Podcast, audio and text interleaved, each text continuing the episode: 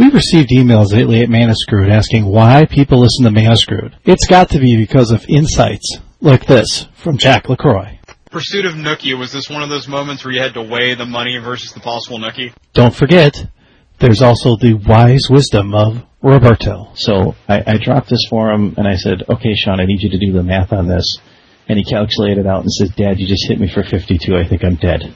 And the man who makes the whole thing spin, Tangent.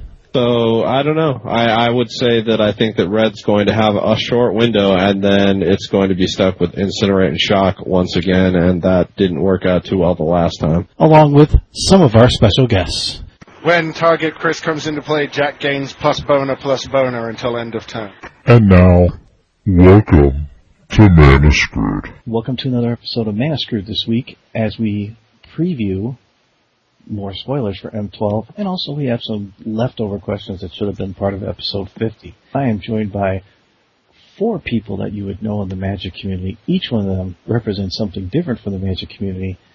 We will start with a voice you commonly hear on here, Jack. Uh, I'm commonly heard on here. It would that mean I'm commonly commonly good or just uncommonly good? You're losing your most hated tag. I know I need to work on that. So you know what? Like every deck you've ever played sucks, listeners. Every single one, and you're a scrub. Okay. That's a good start, right? Excellent. Next we have the man behind one of the most interesting video podcasts out there. Also a person that interviewed on the Men of Magic, Anthony. Hi, I'm Anthony. I direct or make the professors. And uh, I just started listening to Mana Screwed today. So what's up? We also have another gentleman from our podcasting world. He of of Commander Cast. You know him as Carlos. Yeah, that's me. Uh, I'm a co-host of Commander Cast, occasional guest host of Horde of Notions and uh, Conquering Commander, and I'm kind of becoming like Chris. Uh, I also write articles for Quiet Speculation every week on Tuesday about Commander. Okay, and we actually have two more people, not one. Uh, okay, we have the gentleman who helped me down at Grand Prix Dallas and is a writer as on the foreknown Quiet Speculation website. He also comes on here semi frequently. It's Corbin. Yeah. Hey guys. Yeah, I'm Corbin Hosler. I write a financial column on the Insider part of Quiet Speculation. Um, and yeah, like Robert said, I like to do some coverage as often as possible. Someone who is supposed to be familiar to the show, maybe.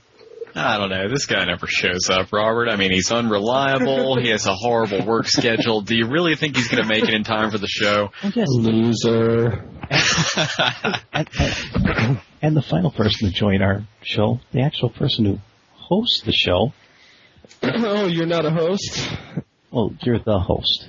I'm just the host. Yeah, whatever, whatever. And we would like to welcome the man who made Mas- made Massacre possible. It's Tangent. what is up, everyone? We decided to go with the roundtable format with all these. We do have actual questions that we're going to go through this week because I wanted them on episode 50, but someone decided to do something different. All right. Well, that wasn't exactly what the intention was. I put the last episode as a special episode, and Chris decided to go ahead and make it episode 50 in spite of that, so. With all the changes that's been happening to standard now, what is the format that excites each one of you the most? And we'll just go around the table. Jack, we'll start with you. Uh, I'm still taking a good look at modern. I'm really hoping that Wizards of the Coast is going to make the right decision and cannibalize extended in favor of it. Um, I've also been brewing a lot more now for uh, Commander since I'm actually writing for Mana Deprived now about Commander, so um, that's taking the forefront of my attention. I mean, standard, I'm still kind of looking at it, but it's like it's like looking at an ex-girlfriend. There's only so many things you can say about it before there's just nothing to say anymore. Anthony, what about you? Uh, yeah, I gotta agree with Jack. Standard's just really rotten right now. Um, really liking Commander and, uh, trying to get into Legacy, but it's, you know, just way too expensive. See, you two are perfect for what product came out. They love people like you two. Just like all over. And you know what's absolutely great about the new Commander decks is I'll be writing about my improvements and opinions on the Zedruu deck that's going to be coming out uh, on my next copy of Troll Aesthetics, which should be out the week after next. We also have a person that would talk about Commander. Carlos. I guess the formats that I'm most excited about are Commander and Modern. Uh, I've been brewing and testing a lot for Modern with my friends, mostly because any format where I can play Gifts Ungiven and it's not the worst, I'm going to play it. I'm going to play Gifts Ungiven. Um, I've been playing a lot with various 12 post control lists, and it's a really good format. I like it a lot. Corbin? Yeah, I uh, I agree. Modern is has been really exciting ever since they announced it. Um, I've been pretty excited because it would give me the chance to play Living End again, which is one of my favorite uh, combo decks since I've started playing. Um, Standard is gonna it's gonna be a lot better than it has been, um, and I might do some brewing for it, but I, I'm not don't really have any events to be preparing for, so I'm much more interested in Commander, which I just picked up with the, when the event decks came out for it. So uh, looking into that and, and hoping Modern comes to be a real real thing. Tangent. So, I, I personally think that everyone's saying that standard's so horrible. I think it's made a big improvement with the bannings. I think that now there's going to be a lot more interest in it, and there's going. I mean, even the pros seem to be much more interested in it now. Um, but I would say that I personally eh, would still go with just with the limited. To be honest with you, with to me, limited is still the the most entertaining in general. Uh, I am pretty excited about Commander right now, just because it just came. This the new sets just came out, but I I'm not going to get wrapped up in Modern until I see for sure that it actually ends up being something. Because to me, every other extended type format, there's been a lot of hype about, and then it just fizzled out. So we'll see. That's a good way to start this off. I guess we have four in one direction and one in the other, but that's where that's the way Tangent usually is. He's off in his own direction anyways. So all right, let's let's go to the next one. Our friend Chris Lansdell. You know him from this podcast and about the 4,000 other podcasts he's doing each week. Do you think there's a possibility of too much Chris on the MTG Cast network? We'll start with the person who actually co-hosts the show with him, Jack. Well, you know, like I like Chris. I'm not gonna lie, but there's only so much Lansdell you can get in a week. Just like there's only so much Lacroix you can get in a week, right? So I long ago learned that people will soon grow tired of my own antics. So I've learned to pepper it out throughout the week and occasionally pop in on podcasts that I frequent. Chris has yet to learn this, so I'm starting to think that this is just one small sign of a more serious condition. I think Chris suffers from podcastitis and it's it's quite fatal because he's been on almost every single broadcast I've listened to within the last week. Now, if this goes unchecked, there's a very good chance that we'll have to surgically remove his mic from his neck. And that might not end very pretty for anybody involved. So, Chris, unless you want lifelong scars because you're already scarring us, put the mic down for just a moment and step away. And the person has to work two weeks to get his video cast up. Anthony, what do you think? You know, I listen to everything on MTG Cast, but I don't I don't mind whoever wants to talk. You know, I listen to Jack for like three hours a week. Apparently. Oh, you poor bastard! I'm sorry. Carlos. Uh, I mean, Chris does a lot for the community. He helps out a lot with Mana Deprived. He's on all these shows. He helps uh, edit and produce some of them. Like having people like that is good for the community. And uh, if if people get tired of it, then like maybe he'll cut back, or maybe he'll change his personality on each of them, or save different bits of uh, conversation or tech or whatever for different shows. But in general, I think having people that enthusiastic about this game and enthusiastic about contributing to the community can only end well for everyone. And from the man who suffered burnout the first time. Tangent. Hey, well, I, I will say this: uh, I don't don't get Chris as being on podcasts confused with community support. Chris is on because of ego support, but uh, he's he's awesome. I I would say it's a little weird to me to have to have him on more podcasts than Roberto here because he's been known in the past as being one of the biggest podcast whores around, but he's he's been laying a little low lately. So you're you're falling behind there, Roberto. Yeah, well, I'm I'm trying to limit my interviews and I'm trying to limit my time on podcasts as much as possible. Even I know too much of me is a bad thing. The, well, what I was going to say is Chris is going to need to be careful because if he actually does get anything else going on on in his life, he's going to suffer some serious burnout. So, uh, Yeah. you know, That's the thing. Like, like even when when like, and I, I don't podcast as much as you know as Robert or Chris, but uh, just with podcasting and writing and just magic magic in general, you know, uh, sometimes you have to take a step back. So if he has the fire, I say no, no such thing as too much right now because you don't know how long uh, he'll be able to keep it up because everyone kind of goes through periods of their life where they have, you know, more or less time to be on it. So if he has the time available right now and the energy to do it, I say more power to him. And I think writing is significantly more difficult than just doing podcasting because you have to actually come up with something that's logical and that people actually want to read. Uh, have you have you actually read my blog? There's nothing logical in that, Robert. But thank you for the compliment all the same. the women, honestly, when it oh. well, yeah, the, the girls certainly get a lot of people in, but um, when it comes to writing, for me at least, um, yeah, the fir- getting that first article or getting started can be rather difficult sometimes. And coming up, like, I do Monday through Friday content for my blog. Coming up with something to talk about every single day sometimes can be rather tiresome. And there are those moments as a writer, you're going to sit there and you're actually going to consider how much time you've spent behind the keyboard when you could have been out with friends or doing absolutely anything else. Um, I'm very passionate about writing, so that doesn't bother me a lot. And, and there are far less times I come up with uh, writer's block than I used to. But yeah, there there are definitely going to be those moments when you sit there and you stare at the monitor and you look at your watch and you've been sitting there for an hour and you've not even typed five words and it's very depressing. Anthony, I want to bring that up with you because you just did that movie clip for your USC project.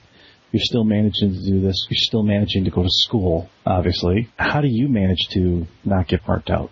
Well, yeah, I'm lucky enough to only have to do it once a week. Um, yeah, if, if I did something like Jack and write every day, that would suck. Uh, but, you know, having to come up with something every day. Uh, but you know, I usually just take, um, base everything off other websites and basically what people are talking about and us testing. But also your movie stuff that you're working on for when you go to college. Uh, oh yeah. Those projects, those additional projects, that takes up additional time, additional memory resources that you could be doing something actually fun with. How does, how do you weigh that all in? Yeah, I think the key is just, you know, not having a social life.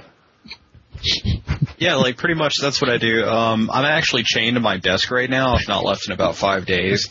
And you know, I I've forgotten what the caress of a sunbeam feels like, but that's okay because I'm getting content out there and people care about me.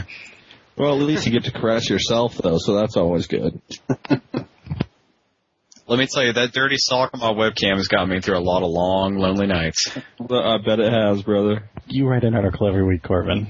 How hard is it to come up with topics and ideas? You know, uh, some weeks, some weeks are better than others. Some weeks there's a lot going on, uh, you know, in the financial world, uh, magic, and some weeks there's not. And you know, I've gone through through through phases where sometimes you know I'll work on my stuff, you know, like a week ahead of time. I'll be really you know excited about what I'm writing about for that week, uh, and it comes comes easily. And then other times I'm sitting there at the last minute just trying to trying to come up with something. So, um, you know, if writing something you like to do, it's not going to be easy every time, but uh, you know, it's something it's something that if you're passionate enough about it, you you know can get through the times where you have to make yourself do it because it's worth it for the times when you um, you know are really passionate about a topic and have that platform to write about it.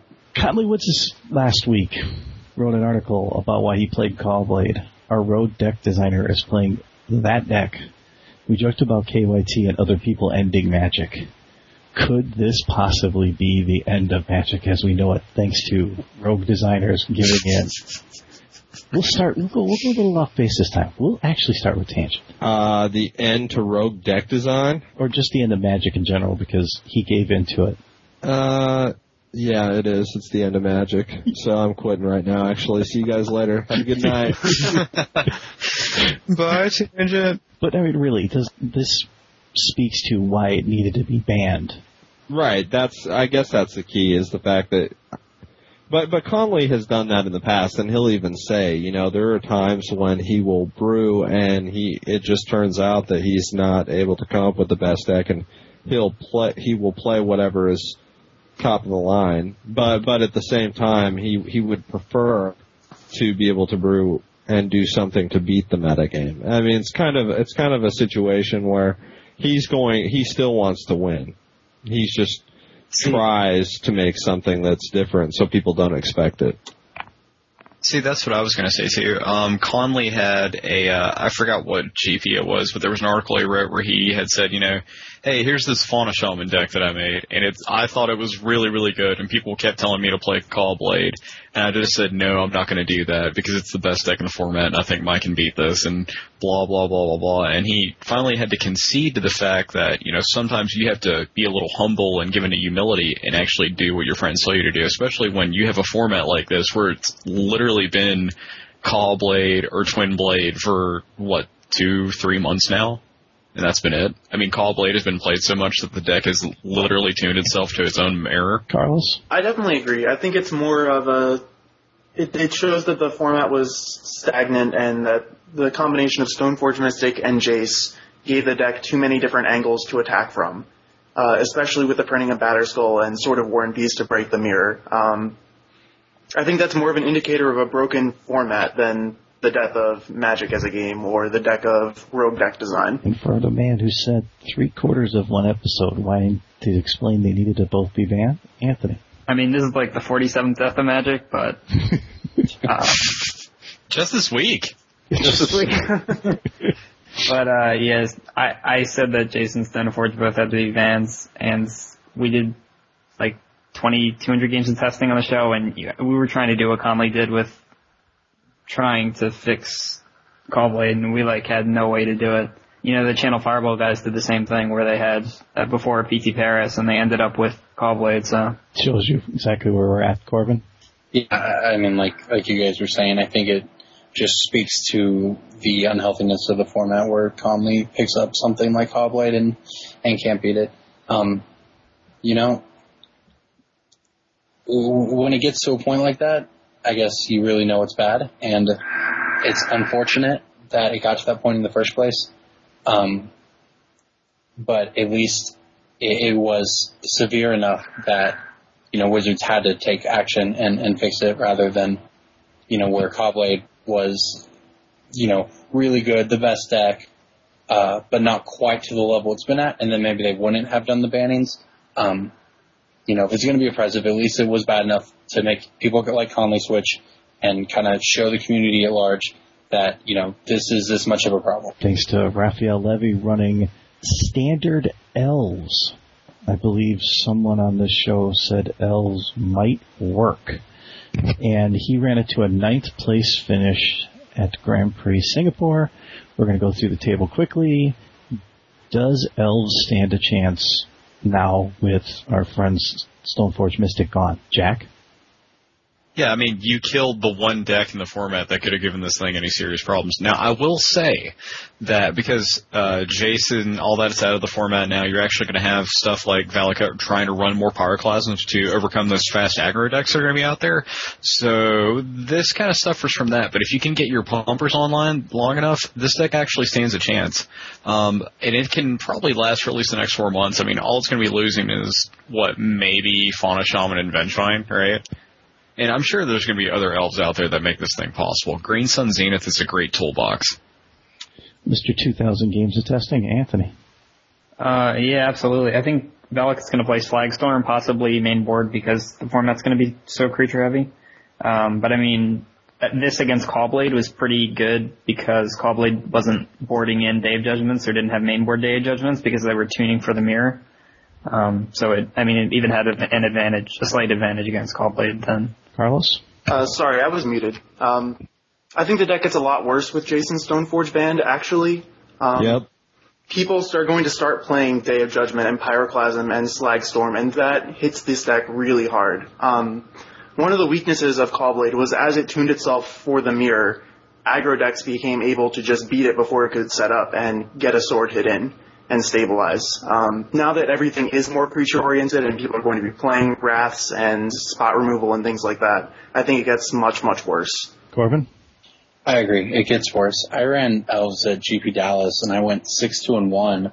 Um, and my only loss, my losses were to Valakut, not not Caw-Blade. Uh, I, I, think that Caw-Blade was a pretty good matchup for elves. Uh, and you know, I agree that Valakut will probably be running Slagstorm's main and uh, more in the sideboard. And, uh, you know, if they get one Slagstorm off on turn three and kill two or three elves, yeah, you might be able to reload after that, but I, you're in a rough position to, to actually race at that point. I think they get worse. Tangent. Oh yeah, absolutely. That's what I was going to say from the beginning is that uh, I think that they had a chance before because the the meta was so jacked up, and now with Day of Judgment and Pyroclasm. See, Pyroclasm was the main thing that I was worried about as it was because hardly anyone was playing Day of Judgments, and now uh, you're going to be dealing with both because there's going to be so much more aggro being played. People were already starting to play more of it because of the vampire decks that were out there, and now it's like, now it's just going to be ten times worse. Let's jump to the Planeswalkers. We have the rumored Garruk 2.0, 1, 3 green, loyalty 3, plus 1 gives you a rampant growth, plus 1 put a green wolf token in the battlefield under your control, minus 7 put a green wolf token into the battlefield under your control equal to the number of lands and creatures you control. What do you think about it? We'll start this time with tangent. Where is the spoiler? Anyway, so I think it's uh, re- repeat the cost on it again. I don't have the spoiler in front of me. One and three green. This has been not officially confirmed, but it is what is Okay. heavily suggested as to be what it's going to be. Okay, because I've been looking for it and I'm not finding it. So anyway, uh, I think that's fine. I mean, it's better than the Jace. You know, I to me it is anyway. I don't really like the Jace that was spoiled. I think it's uh, too expensive, and especially for what it does. But that's yeah. I think it sounds fine. Uh, we will go to Corbin. Um, I I like the card. I, I don't think that it's going to be super competitively good, but I think it's a very good design in that it, it, the, I actually like it costing three green. Um, you know, it keeps it from just being, you know, bonkers thrown into every deck. Uh, and its abilities are, um, are good. Uh, they're not too powerful and, you know, the casting cost of, of three green actually will hurt it. I think it'll be playable and, and see play, but I think overall it's a pretty, pretty fair planeswalker. I like the design on it a lot. Carlos? I I agree. I think it's really well designed. Um, I wish that the rampant growth was like you can play another land instead of a rampant growth, but that's just because I really want another exploration. Uh, I do think that it could see some competitive play if there is a mid-rangey green ramp deck because it does defend itself and give you a win condition. I, th- I think it's a really good design. Uh, I'm interested to see what people do with it. Anthony? I'm assuming the wolf token's a 2-2, right? Uh, yeah. Yeah. Yeah, I don't think this is, I don't think it's as good as old Garruk, uh, especially because of the restriction of the 1GG G cost.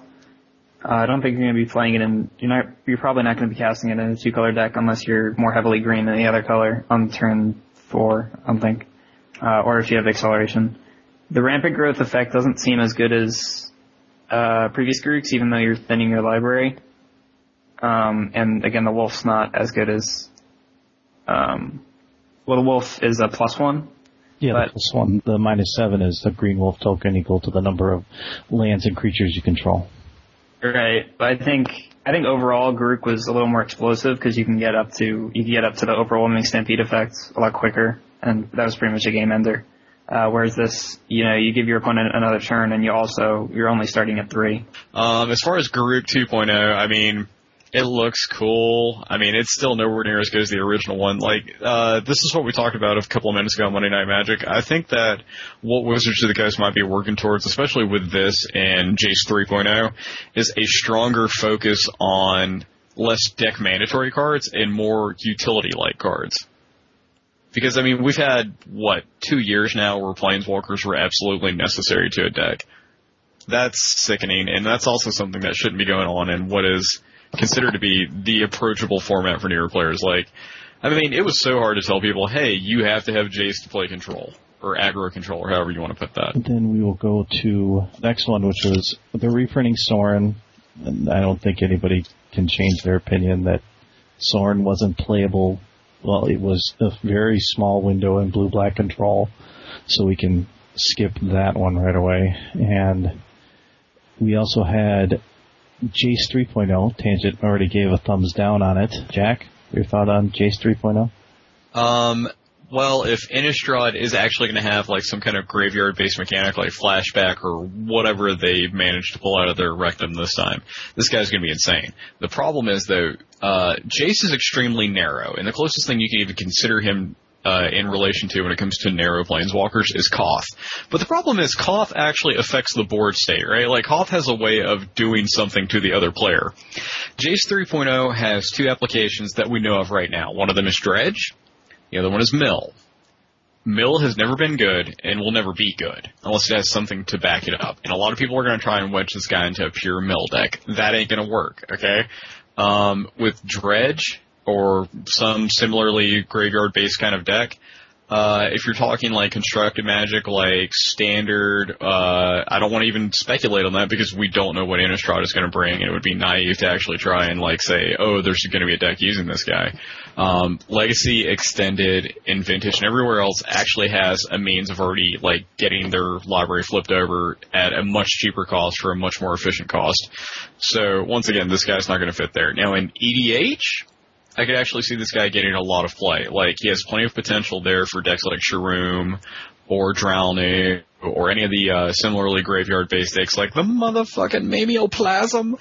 Um, but with that being said, like I just don't see a point to this guy. He's incredibly narrow, and I'm not even saying that because Jace the Mind Sculptor's been out. I'm saying that because he's got so few applications. Okay, Anthony? Yeah, um, I mean, we know this Jace is actually real because Star City's pre-selling it, um, and I guess Wizards confirmed it. But yeah, it's again, I don't think it's going to be used in like Dredge and anything that isn't standard because it's five mana. Um, and in standard, I I don't know, maybe there was some blue, green, black Vengevine decks with Hedron crabs and uh, the the Merfolk looter, the whatever the the looter was from uh, Rise of the Eldrazi. Um, but I don't. Uh, again, I think this could. I think there could be a mill deck. I'm gonna disagree with Jack a little. I think there could be a little interaction with uh, cards like Hedron Crab or cards like Archive Trap.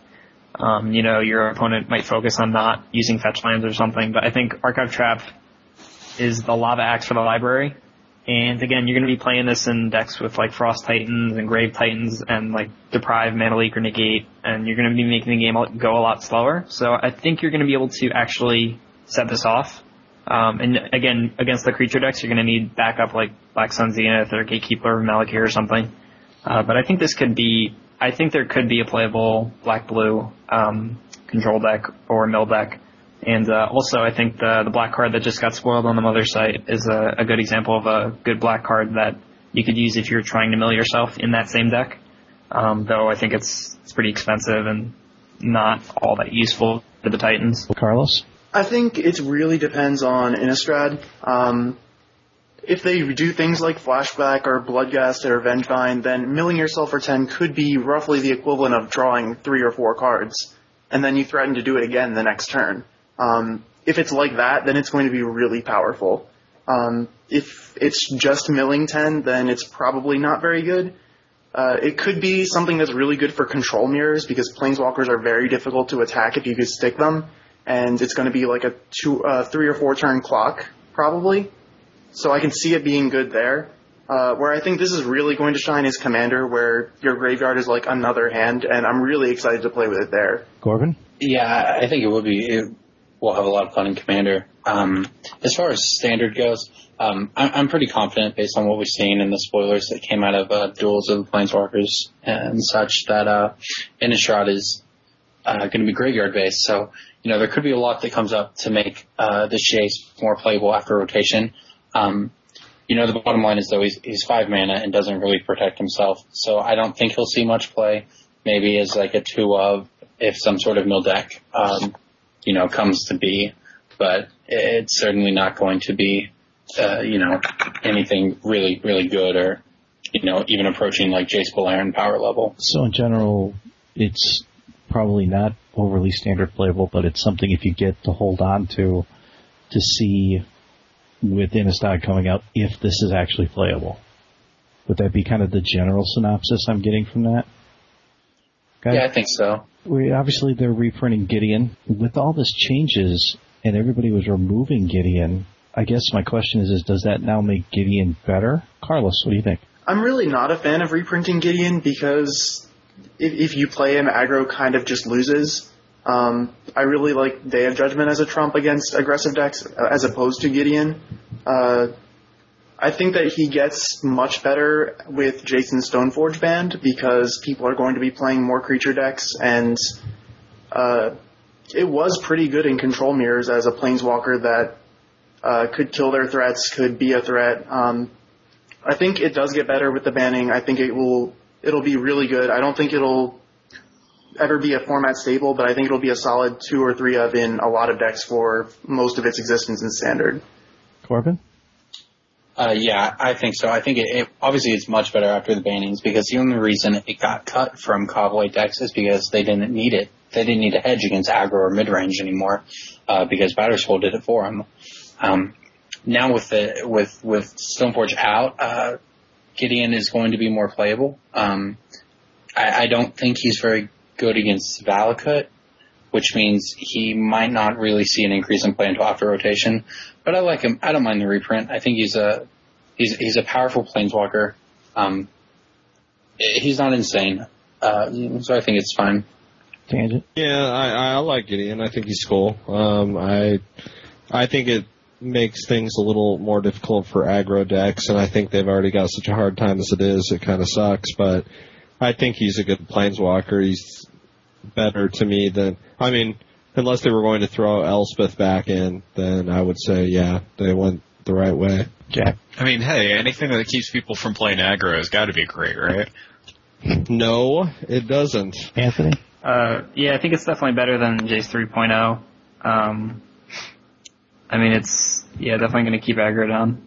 That's about it. A lot of people have been talking about this window now with the M11 and M12 out there, with the fact that red deck wins can just get ridiculous now with Lightning Bolt and Goblin Guides and Incinerate, and the ability to have one or two drops constantly and cut down the land totals. Is it possible that this could be the deck during that time window? And I'll start with Anthony. Um, I don't. I mean, there's always been a foil to like a straight red deck. For example, like Kor Firewalker. If you're just gonna jam pack your deck with, the red deck's gonna jam pack their deck with incinerates and shocks and burst lightning and lightning bolt stuff like that, um, they're pretty much fold to Kor Firewalker. If they want to beat Kor Firewalker, then they have to pack uh, Dismembers, uh, something like that, or some sort of colorless uh, or alternate color way to deal with it. And uh, if you're packing dismembers, that means you have less burn spells. Um, it also means you're dealing yourself damage, which isn't good for the mirror. Um, but yeah, I think Lavamancer is definitely going to replace Spike Shot, and Incinerate might be in there too. Carlos? I think it'll definitely be really good. Uh, I don't know if it's going to do terribly well because everyone's going to know that it's going to be really good, and you can definitely metagame against it. Uh, you can definitely, I can definitely see decks that are running Kor Firewalker and Sword of War and Peace, kind of like the uh, Puresteel Paladin decks from the Block PT uh, Pro Tour. Uh, I also don't know how well it matches up against Valakut because Valakut does tend to just race uh, straight up aggro decks and win. So it'll be interesting to see where it turns up. Um, it, it'll definitely be really good, but I think everyone's going to know that it's going to be really popular right after M12. Corbin. Yeah, I think, you know, I think red deck is the most powerful it's been uh, post M12. Uh, I think that's the most powerful it's been since Fireblast was legal. You know, there's going to be two distinct uh, red decks that are both going to be very good because you're going to have like your your burn deck with all these spells that we're, we're talking about, and then you're also going to have goblins with Goblin Grenade um, being reprinted. And I honestly don't know if Kor Firewalker is enough because they have Dismember to kill it, they have uh, Shrine of Burning Rage to kill it. Uh, you know, the deck is just going to be absurdly powerful. Um, and you know, it's going to take a lot of sideboard cards to, to beat it. And I'm, I think that it races Valakut favorably and it has, uh, active, uh, Act of Aggression now as well, um, which is good against both Valakut and Splinter Twin decks because you can steal their, their target, their Exarch in response to their twin.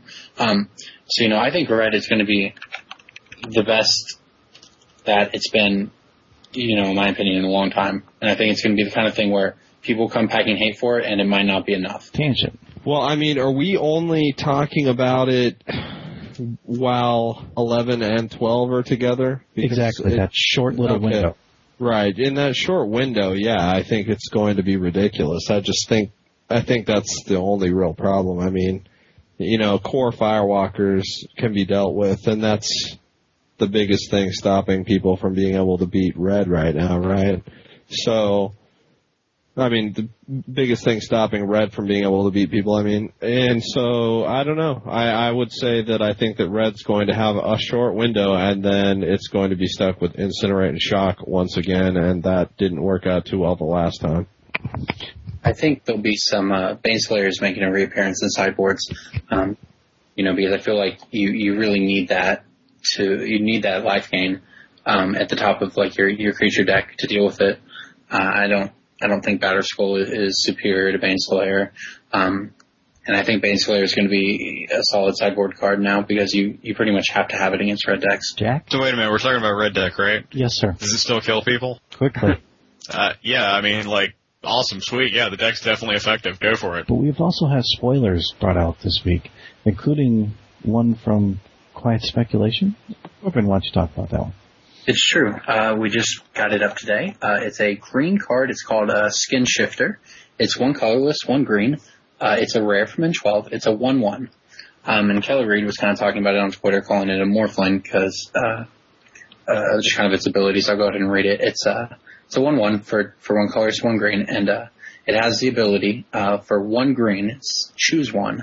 Until end of turn, Skinshifter becomes a 4-4 Rhino and gains Trample, or it becomes a 2-2 bird and gains flying, or it becomes a 0-8 plant. And you can only activate the ability once per turn. Um, so, you know, it can come out on turn 2 and, and start beating either in the air as a 2-2 flyer or a 4-4 trampler on turn 3. Um, you know, or you can use it on defense when you need it. Uh, you can keep it alive from uh, burn spells with its ability. Um, and you know, I, I'm not sure where it will fall now uh, with Valakut being the best deck. Um, I'm not sure it, how playable it will be now. Um, there's definitely you know insane starts where you can go like Chancellor, the Tangle, Lotus Cobra on turn one, and you know then get your Skinshifter. You know, Skinshifter turn one, beat for four on turn two. You can definitely do a lot of crazy things. Uh, so you, you know it's it's a powerful card. I'm think it will find a home eventually because it's um, just so versatile and only costs two mana, and you can Green Sun Zenith for it. Um, you know, I'm not sure that time might be after rotation, but it's it's a powerful card. What do you guys think? Tangent? No, I completely agree. It is powerful. I I don't have a lot to say about it, but it will be very, you know, very good card. Jack? Well, versatility and having options in Magic can mean the difference between winning a game and being the guy that goes home without a prize. And this thing is chock full of options. I definitely could see this finding a place either in aggro or control. The only thing that aggravates me about it is the fact that you can't activate the ability more than once a turn. Okay, because if you turn it to flyer and they lightning bolt it, you'd like to change it to a rhino so it doesn't get killed or a plant. Yeah, and like that's really what I want out of life is a flying rhino that can trample and defend me. Jack, everyone wants a flying rhino. Come on. Yeah, I mean then I could save on gas and life would just be so much better. Anthony. Yeah, I think this guy's really good. Um, the important thing against the red deck is having mana open. So like you play him turn two, but you play him like you have a Llanowar elf, so that you have one green open. So you know you can turn him into a plant. But also the important thing is that you can activate it once on your turn and once on your opponent's turn. So you could have a four rhino that attacks, and then you can have a zero eight plant that blocks too. I think most of the time you're going to be turning it into a rhino. Carlos? Uh, I mean, as awesome as it is to have a Flyno, um, I think it's a really good Green Sun Zenith target. I think it's really good with swords after uh, the rotation. Uh, my problem with it is that's only ever going to like trade or be a one for one, really. Like, I don't know. The fact that you can only activate it once per turn makes it so much worse, in my opinion. Um, I know there were people that were saying it was going to be the green Morphling, and as interesting as it is and as good as it is, I don't think it lives up to that reputation. My only thing is, is that if it would have been an elf, it could have really helped the elf deck because of elves' options of having so many extra mana floating around that this might have been a card that really fit in there. Like it was said, it was brought up that it's going to be a target for Green Sun Zenith without being mana leaked all the time. Yeah, and I think it's kind of like it's kind of like Thrun's good card, and that Thrun, when you just look at it in a vacuum, is you know pretty insane. Uh, but the fact is, it just doesn't really have a home. It doesn't have a deck that it fits into in standard that can really play it to the to its strengths. Uh, and I think Skinshifter could fall into that camp, depending on how the metagame shakes out, um, both now and, and post rotation. And that in a vacuum, the card is very powerful. Um, you know, it's just going to be a question of is the is the format right for it? Is it going to uh, find a deck that it slots into well? Um, and I don't think that question's answered right now until we see how the the bannings shake out. Um, so you know, it's a it's a cool design. It's a cool card. It could be really good, and it could just kind of end up not not really doing anything. So I'm interested to see how it goes. Anthony, you brought up the other card, one of the cards that we were going to talk about in the preview. That went with your deck. That went with the Dredge mechanic. Why don't you talk about that card? Yeah, um, Vengeful Pharaoh. Um, I mean, we know that there's going to be, or according to the Duels of the Planeswalkers cards that were supposedly spoiled from Innistrad, um, like Murder of Murder of Crows, and there's something else that had flashback. It was it's two colors, black, black, sorcery. Uh, put two, two, two black zombies into play, and then flashback for five and black, black. Um, the Pharaoh is something that you know you could potentially use with Jace, but I don't know if you'll actually be using it with Jace. You'll probably be using it with something in Innistrad um, that actually puts cards from your library into your graveyard or something. Uh, Vengeful Pharaoh, it's a two colors, black, black, black. It's a zombie, death touch, five four. Whenever combat damage is dealt to you or a planeswalker you control, if it's in your graveyard, um, you destroy the, atta- the attacking creature and then put it on top of your library. Carlos. Um, I think it's really interesting. Uh, it's it's card advantage when you're getting it back, but it's also sort of killing a draw step. Like with Titans in the format, I don't know if I really want this to be my like five or six drop. Um, it's really interesting, and if Innistrad is is based on the graveyard, and there are ways to take advantage of it, or make sure I don't have to draw it after I activate it, then it could be really good, and it could be an engine for that mono black control deck everyone's been trying to build since forever. Corbin? Um, I like the design, and to me, this is a plant for Innistrad, much like Steel Overseer uh, was a plant for for Scars, and that um, you know this kind of says to me, you know, the spoilers we've seen about in Innistrad are most likely true. It is probably going to be based around the graveyard. Um, as far as the card itself goes, um, I don't think it's good if you're trying to draw it and play it. Uh, like you guys were saying, if there's a way to to either dredge it into your graveyard or something along those lines, um, I think it, it can be better. It, it could be played. Um, but as far as, as paying full mana for it, uh, and you put it into a deck, I don't think it's that good. And you know, the, the ability on it is not optional. So sometimes you kill a 1-1, you know, and you've killed your draw step and, and, and drawn this card. Um, so yeah, it, post rotation after Innistrad comes out, I, it could have a home depending on the mechanics of that set. Um, but just as a card and as it is now, it's not insane to me. Tangent? Do we know for sure that this is that Innistrad's going to have so much graveyard? I mean, isn't that just rumor? I, I know that it's going to have some, I'm sure, but to the point where something like this, it seems like this would be playable in other formats.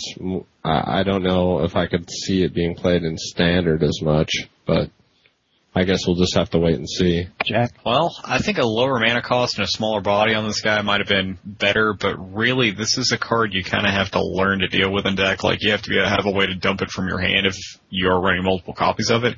And as a one-up, there are just going to be those times when you top deck him and it becomes disappointing. So I don't know. I mean, it, the ability is definitely cool though. I it's a very clever card. The Hydra. Yeah. Yeah, I'll take it. Our our other card uh, in the line of Hydras that they have uh, come out with recently, we have uh, Primordial Hydra. It's two green and X. It's a mythic from M12. Um, it's a Primordial Hydra enters the battle enters the battlefield with X one one counters. Um, at the beginning of your upkeep, double the number of X one one counters that it has on it, and it has trample if it has ten or more one one counters on it. So if you play it, uh, if you pay three mana total for it, you get a one one um, that doubles the the number of counters on it each upkeep, and will have trample once you gets once they get to have ten counters. So, what do you guys think? Tangent? Sounds pretty good and limited. Yeah, it's ridiculous and limited. You're true. Yeah. with little removal. Yes, absolutely, I can agree with that. Jack, Hmm, seems pretty balmy. Jack. Now, if this would have been an ooze, Tom would have been thrilled. Tom, oh, Tom would be flipping his shit right now. That's for sure. That they shouldn't have made it a Hydra. They should have made this a ooze. Anthony, Uh, it kind of reminds me of Apocalypse Hydra. Um, it was the one with you uh, paid seven and it was a ten ten. But yeah, it's good and limited, not good and constructed. Carlos. Uh, if there's a green-based ramp deck, uh, it might be good if people are playing nothing but dismember and burn. Um, but in a format where people are playing like go for the throat, it seems pretty t- abysmal for constructed. But it's it's clearly a bomb in limited. I did want to bring up one more thing because I did post about it this weekend, and I want your opinion on this. I'm working with my eight-year-old son on how to play Magic. He picks his own deck, and then he looks at it and gives me a deck. I played a deck that did actually win. I think it was a PTQ. It was a dueling Megrim deck, and I can already hear Jack right now muting his microphone, saying the swear words now. I had four of the Megrims out played the one that basically you discard your entire hand and redraw that many cards. I don't know. It was like Incendiary Command. It's like three and two red. So you weren't playing standard then? No, no, no, no, no, no, no, no. Oh, okay, okay. No, I was not playing standard. So I, I dropped this for him and I said, okay, Sean, I need you to do the math on this. And he calculated out and says, Dad, you just hit me for 52. I think I'm dead. I, after doing that and having him go to bed, I felt really bad about it, so I posted it on Twitter. About like This writing down things on. Twitter. You basically called me a dick for playing that against him. Well, yeah. uh, Well, how old is your son? Eight. You're a horrible father. you know, he you, you might have scarred him for life. Think about that. Like, no, like, uh, good good tangent to go on here. Um, my dad never believed in like doing the whole oh I'll let him win for it's good for his spirit kind of crap when I was a kid, right? Which was perfectly okay with me. But there were times that he took it to extremes. Like one Christmas morning, we sat down to play Stratego, right? And so I look across at my dad and I'm like, "Well, Dad, do you want to play?" Play? And he looks up at me and he just has his wide green eyes and he goes, well, Jack, I've never played Stratego. Could you teach me? My father lied to me on Christmas morning and beat me in a game of Stratego and he called it, uh, what was it? Uh, uh, strategy or something like that, but it was uh, just crazy. Yeah, you're, you're an absolute dickbag and a horrible person and you should feel bad. Okay. Your dad sounds like a cool guy. Uh, he's, he's definitely an amazing man. Anthony? Yeah, I mean, you could just play a more fun deck next time. I mean, play fairies, Robert. Do something like constructive. You know Just what? like Caw-Blade. I'll come to your defense here, Robert. It builds character in him, and he learned he, he got to practice his math skills. I think you did everything a good father should do. He had plenty of chances. He was playing red deck wins with four ball lightnings and four Hell's Thunders. That is not my fault that he couldn't get there, and I was making him draw three cards a turn. Uh, I, I can think- make a I joke think- here about you using that as your excuse when a domestic abuse case comes up, but I digress. he had plenty of chances to run away. Come on. He had plenty of chances of drawing more ball lightnings. Okay, Carlos. Um, I think this is actually an interesting place to talk about a project that Neil Talbot uh, has been working on. It's he calls it Toddler Magic, and so what he's been doing is he's been designing a deck for each color for his son to learn how to play Magic. And right now it's just vanilla creatures, and you run them into each other and learn combat math. And the intent is to slowly add combat tricks and card drawing and things like that, and make like a small kind of metagame. And I think things like that are good. I don't know how solid a grasp your son has of like the rules and the mechanics of the game and if he's got a solid grasp for it then showing him that these different things can be done is a huge part of the game and that's a good experience to have. Like I know that's what I love about the game. what Carlos is actually saying is that by the time Robert's son actually is old enough to start going to GPs and PTQs, he's going to be like the Luke Skywalker of Magic, right? Exactly. He actually, the minute I played, I dropped the first Megrim down, he looked at it and said, hmm. And he paused, and he looked at me and he says, Daddy, you're making me draw cards, you're not making me discard cards. And then he paused, and he looked at me and he goes, you have cards to make me discard cards, don't you? And I flipped over my hand and I showed him I had cards to make him discard cards. And he goes, but I don't have anything to stop that. I'm playing red. Uh, just get me fast and kill me quick. and that's pretty much what I told him.